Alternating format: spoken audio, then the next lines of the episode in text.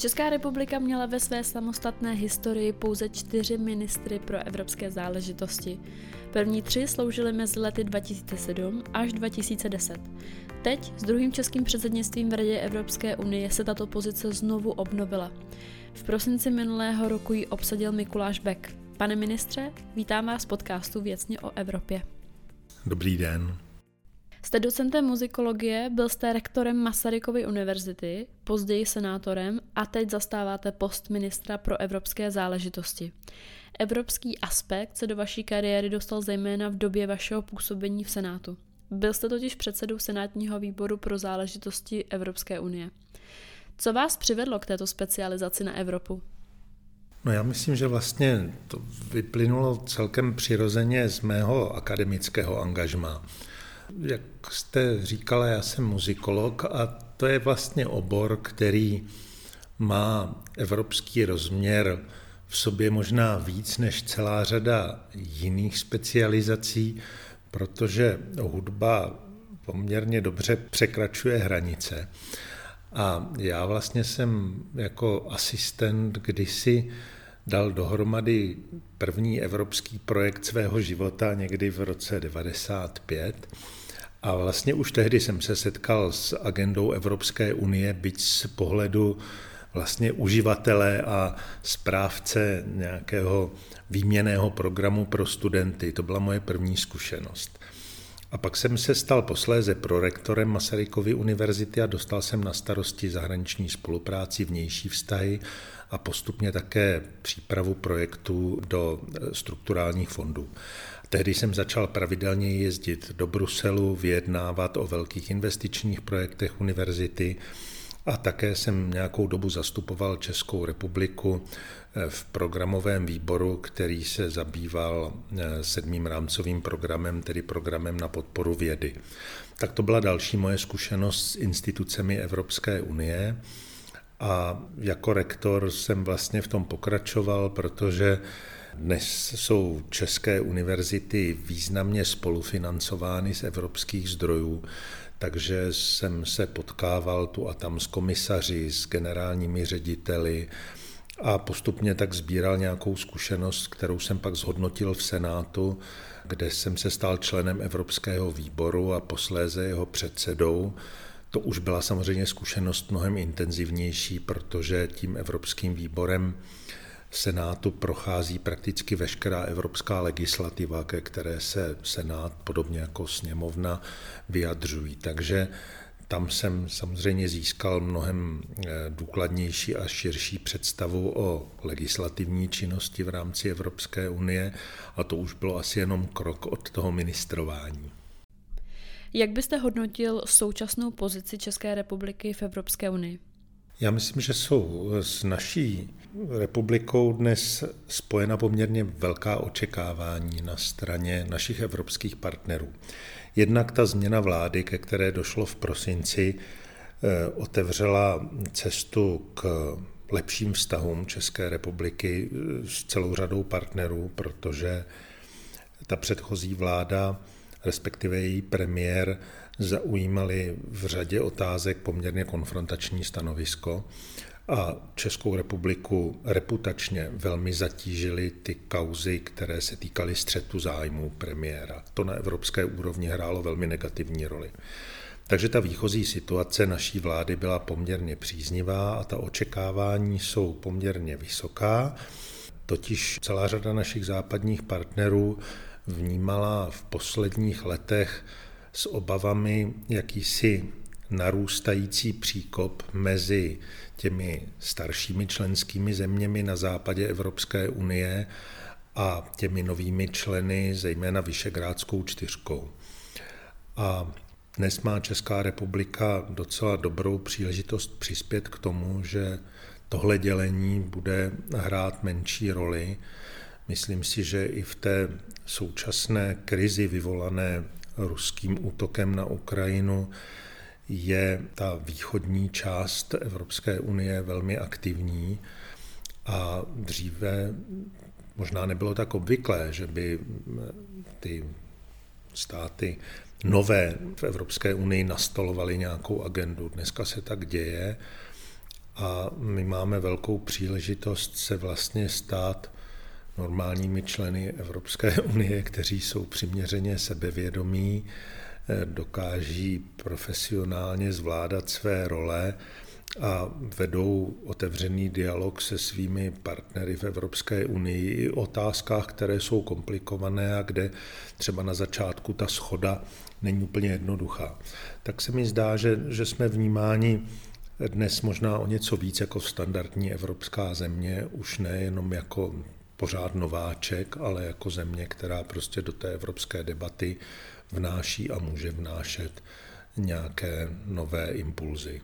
Mluvil jste o příkopu, který je mezi státy Evropské unie, a to mezi těmi, kteří jsou členy už další dobu, a mezi těmi novějšími.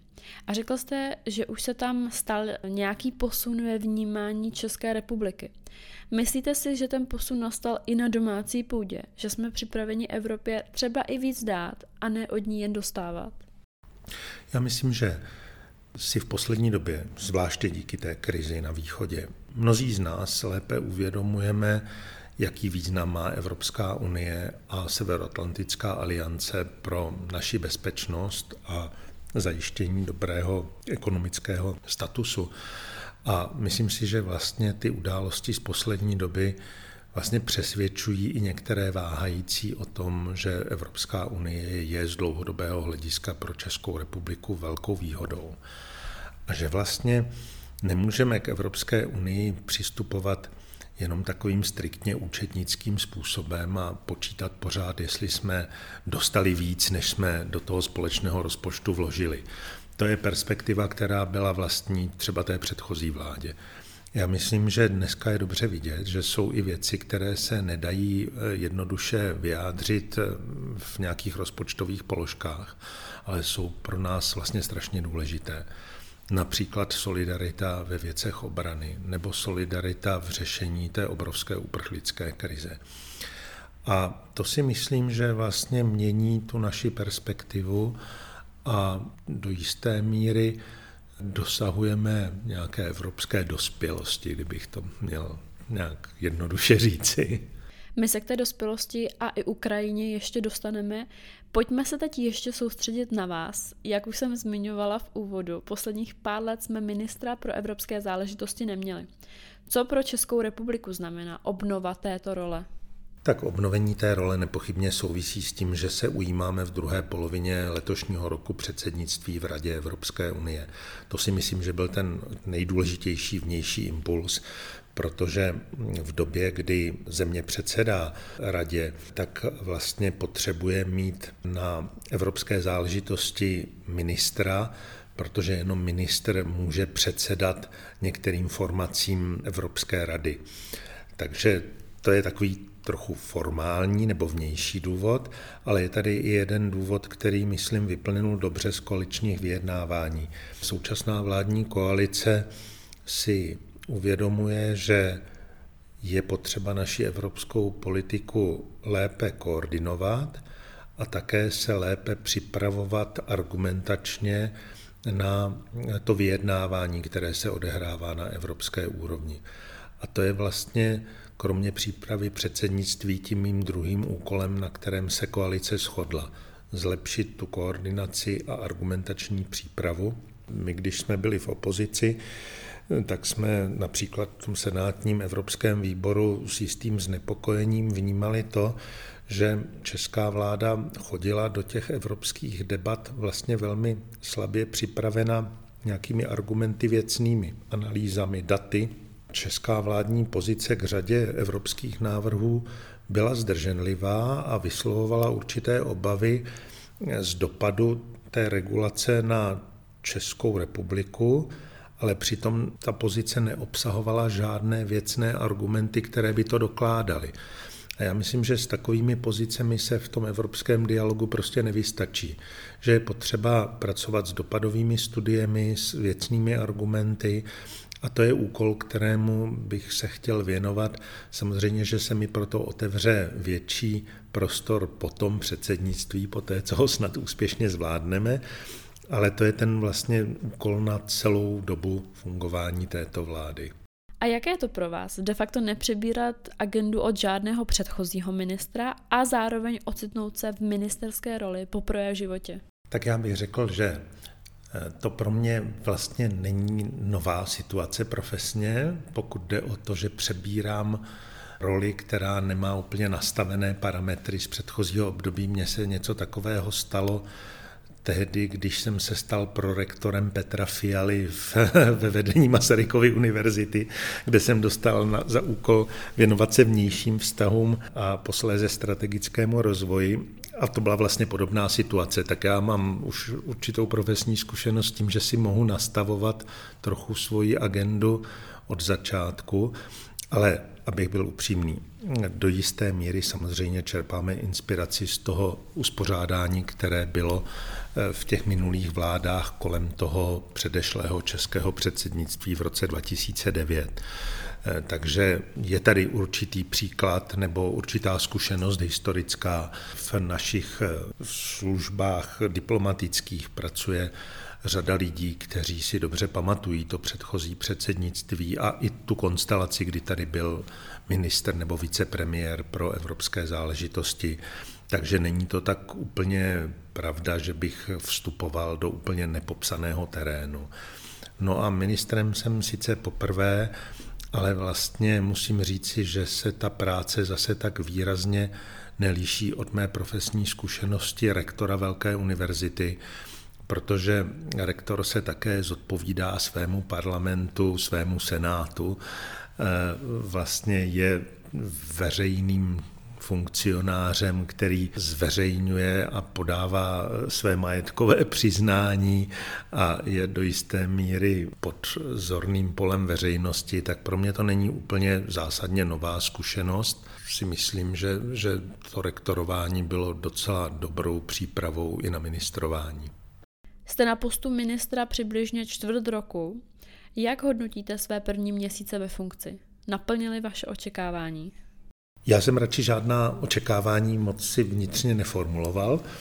Eh, já jsem nechtěl k té roli přistupovat s nějakými předsudky a pokud je o očekávání, tak jsem hlavně promýšlel ty základní cíle, který bych chtěl dosáhnout. Já jsem počítal ale také s tím, a to se skutečně stalo, že ty první měsíce budou obdobím učení se té roli.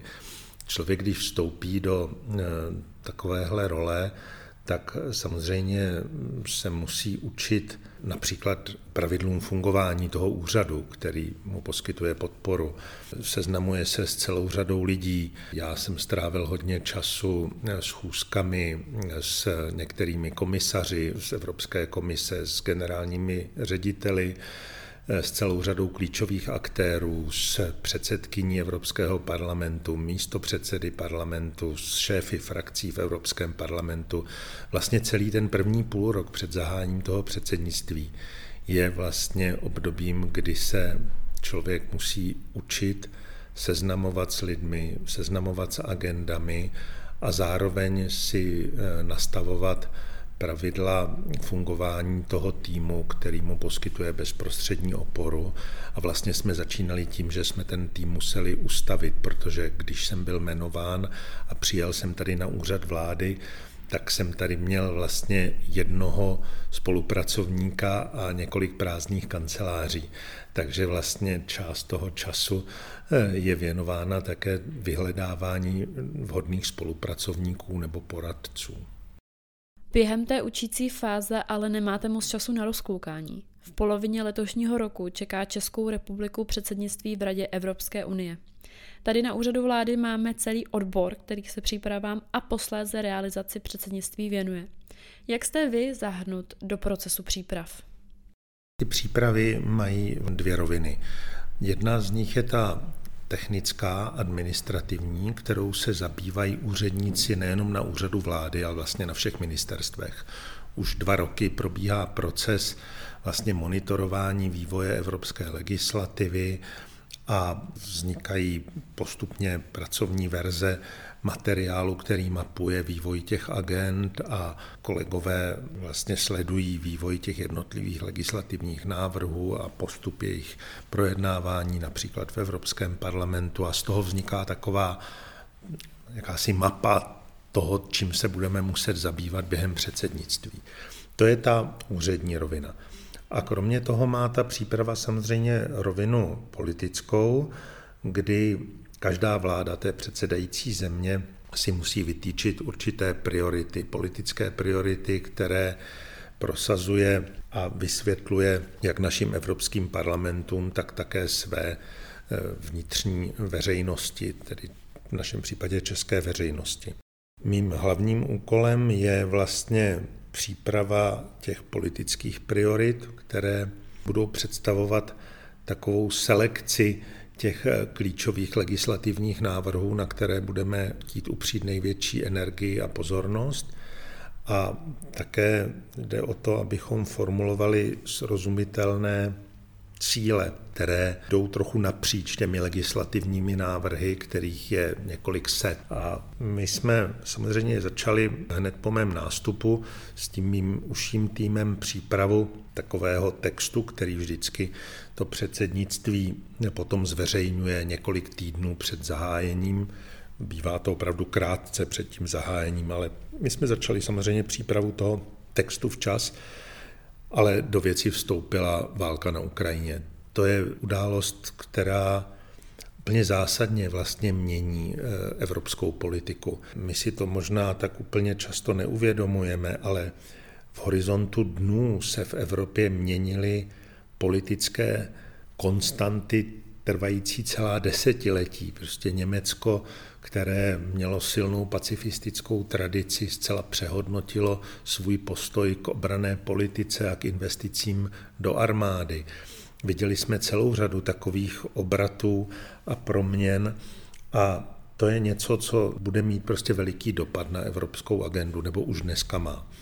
Takže my jsme se pustili do přepisování toho našeho draftu o politických prioritách a vedeme teď s partnery ve vládě intenzivní debatu o těch politických prioritách naší vlády a zároveň o tom samozřejmě vedeme konzultace i na té evropské úrovni a s našimi partnery v předsednickém triu s Francií a Švédskem.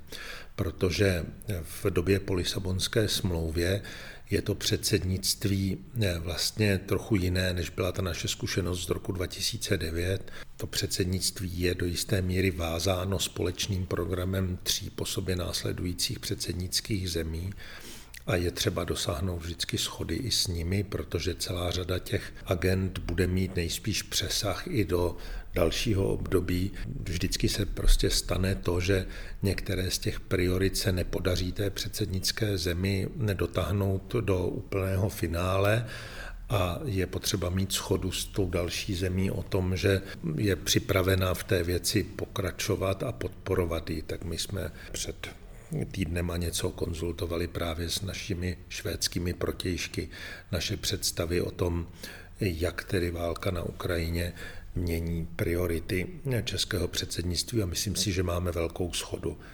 Myslím si, že v Evropě teď existuje veliká schoda o tom, že jednou z těch priorit má být vlastně energetická nezávislost na Rusku což samozřejmě má pak celou řadu legislativních aspektů a celá řada těch, těch legislativních návrhů se bude k tomuhle tématu vztahovat, takže to je takové průřezové téma, ale na něm je veliká schoda. Já jsem před chvílí konzultoval tu věc také s německými kolegy a myslím si, že to je prostě na 99,9% něco, co se objeví možná v nějaké trochu jiné formulaci, ale v tom českém programu předsednictví. Stejně tak si myslím, že na jednom z čelných míst bude posilování obraného potenciálu Evropské unie. Ta nová situace vytvořila takové pozitivnější prostředí pro debatu o evropských obraných kapacitách, v minulosti se některé členské země obávaly, že ta evropská debata o obraně by mohla být vedena na úkor našich silných spojeneckých vztahů se spojenými státy. Ale myslím si, že dneska se ta debata výrazně posunula. Důležitost té transatlantické vazby si uvědomují všichni. A i země dlouho skeptické v určité evropské debatě, jako třeba Polsko, vysílají signály, že jsou mnohem připravenější na, na debatu o spolupráci Evropské unie v oblasti obrany, ať už jde o například společné nákupy zbraní, lepší koordinaci vyzbrojování, a nebo se otevírá pole debaty o společných evropských jednotkách rychlého nasazení a podobně. Takže to si myslím, že bude druhá významná priorita našeho předsednictví. Třetí priorita bude řešení uprchlické krize. To je zase téma, které jde napříč celou řadou agent, ale to je prostě pro české předsednictví zcela zásadní. My jsme tentokrát cílovou zemí té migrace, nejsme jenom průchozí zemí a Česká republika je tím pádem svojí novou zkušeností velmi dobře vybavena pro to, abychom moderovali tu evropskou debatu, která zase se dostává na trochu střízlivější pole.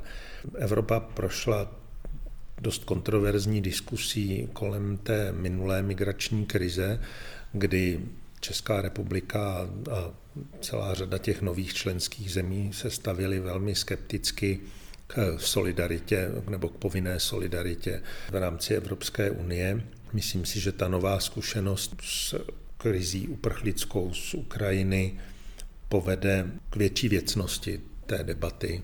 Byť si myslím, že česká vláda nebude nějakým zastáncem kvót při přerozdělování uprchlíků, tak česká vláda je rozhodně pro širokou solidaritu, která může mít různé formy. A očekávám, že v téhle věci budeme mít na starosti dokončení debaty o tom migračním balíčku, který je v tom legislativním procesu. Francouzské předsednictví se soustředilo hodně na vnější dimenze migrace, ale nás teď bude čekat ten nejtěžší úkol a to je tedy moderovat tu diskusi o těch vnitřních rozměrech a o formách té solidarity a spolupráce. Tak to je třetí téma.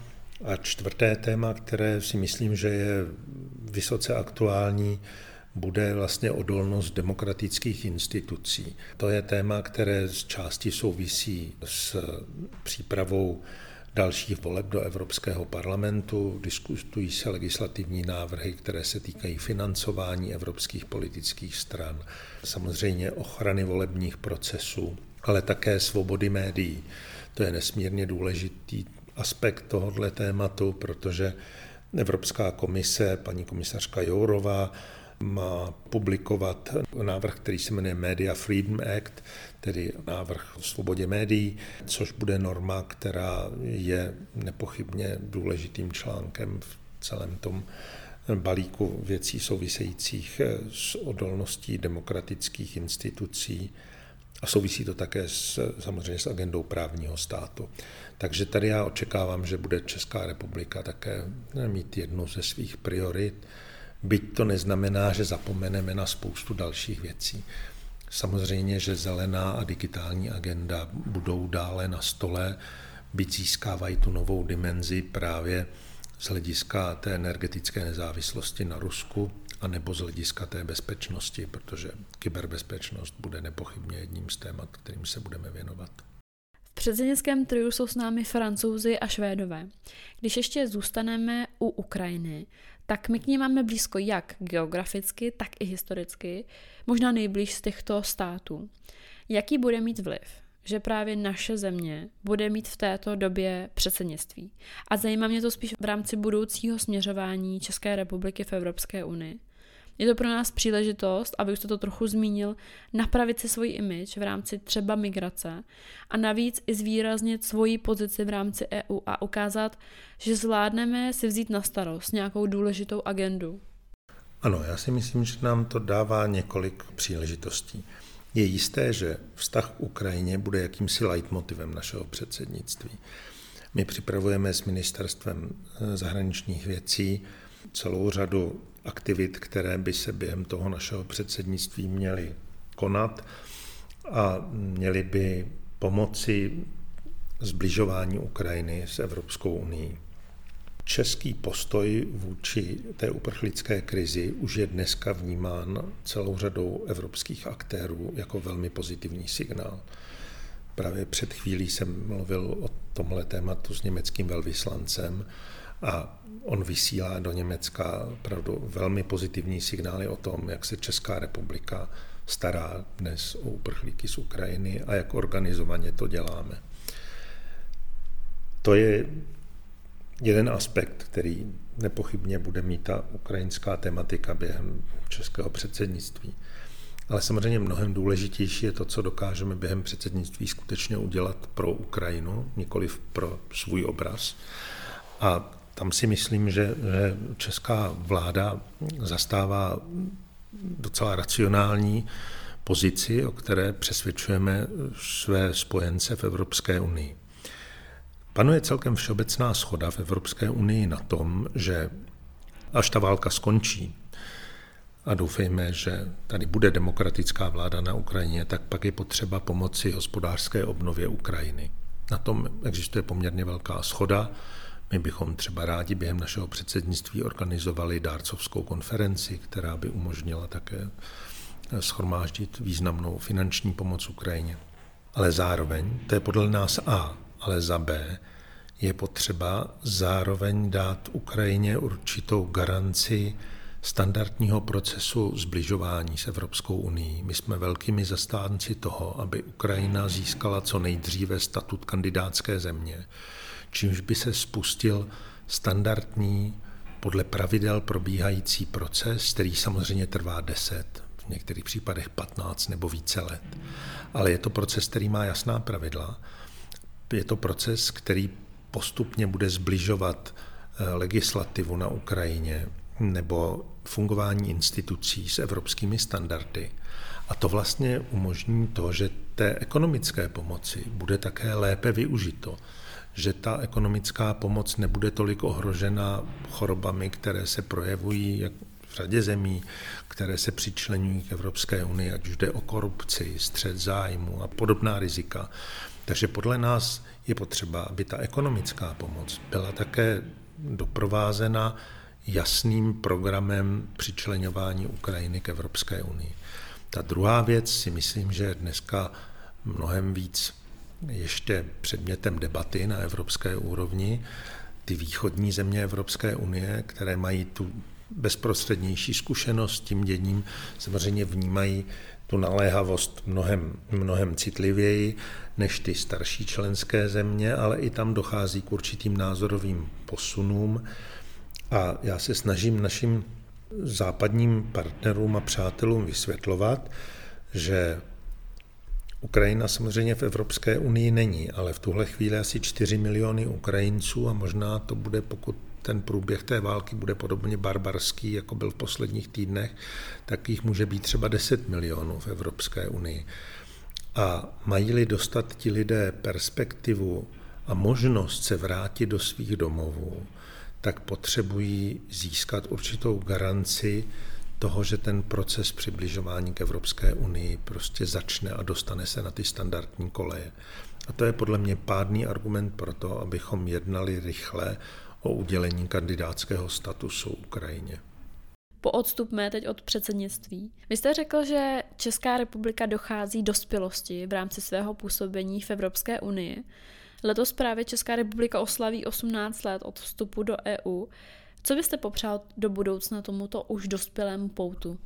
Tak já jsem samozřejmě přesvědčený Evropan. Já, já vlastně patřím ke generaci, která prožila ve studentských letech rok 89 a zažil jsem to, jak se vlastně naše univerzity, naše republika vlastně otevřely tomu evropskému kontextu a patřím k té generaci, která vlastně přivítala vstup České republiky do Evropské unie. A já věřím tomu, že ta současná krize vlastně Evropskou unii výrazně posílí, že si lépe než dříve budeme uvědomovat ty přínosy, které Evropská unie má a budeme lépe rozlišovat, co je důležité a co méně důležité. Česká veřejná debata se často zabývala vlastně nějakými anekdotickými detaily, jako je nějaký pokus o regulaci velikosti okurek nebo banánů. A v té veřejné debatě trochu zapadalo to, jak zásadní význam má Evropská unie pro naši bezpečnost, pro naši příslušnost k té civilizované části světa a to si myslím, že tahle krize nás vlastně učí lépe rozlišovat. Ano, v Evropské unii se děje spousta nesmyslů, stejně tak jako v České republice na národní úrovni nebo na obecní úrovni nebo krajské úrovni najdeme opatření nebo legislativní návrhy, které jsou úplnými nesmysly. To samozřejmě tak je. Ale to musíme odlišovat od toho, co je vitálně důležité. A to si myslím, že ty krize vlastně trochu vedou k tomu, že se to naše vnímání vyčistí a že lépe prostě dokážeme rozlišit, o co vlastně jde a na čem nám záleží. Tak já si myslím, že to 18. výročí je vlastně v chvíli, kdy si čeští občané, ale také občané mnoha jiných zemí vlastně budou více vážit té, té spolupráce, solidarity a třeba té obrovské jednoty, která dneska v Evropě funguje. Já samozřejmě vždycky zdůraznuju, že ta evropská jednota prostě neznamená jednohlas. Jako muzikolog vždycky říkám, že evropská jednota znamená jednotu v různosti nějakého harmonického vícehlasu, ve kterém samozřejmě jako každý přichází s vlastní perspektivou, ale existuje tady veliká vůle vlastně nakonec v tom dialogu najít společnou pozici. A to si myslím, že je obrovská hodnota Evropské unie. To byl ministr pro evropské záležitosti Mikuláš Beck. Pane ministře, děkuji vám za váš čas. Děkuji, nasledanou. Pokud se vám dnešní podcast líbil, můžete nás sledovat na Spotify. Mezitím nás taky sledujte na webu euroskop.cz a taky na sociálních sítích pod stejným názvem.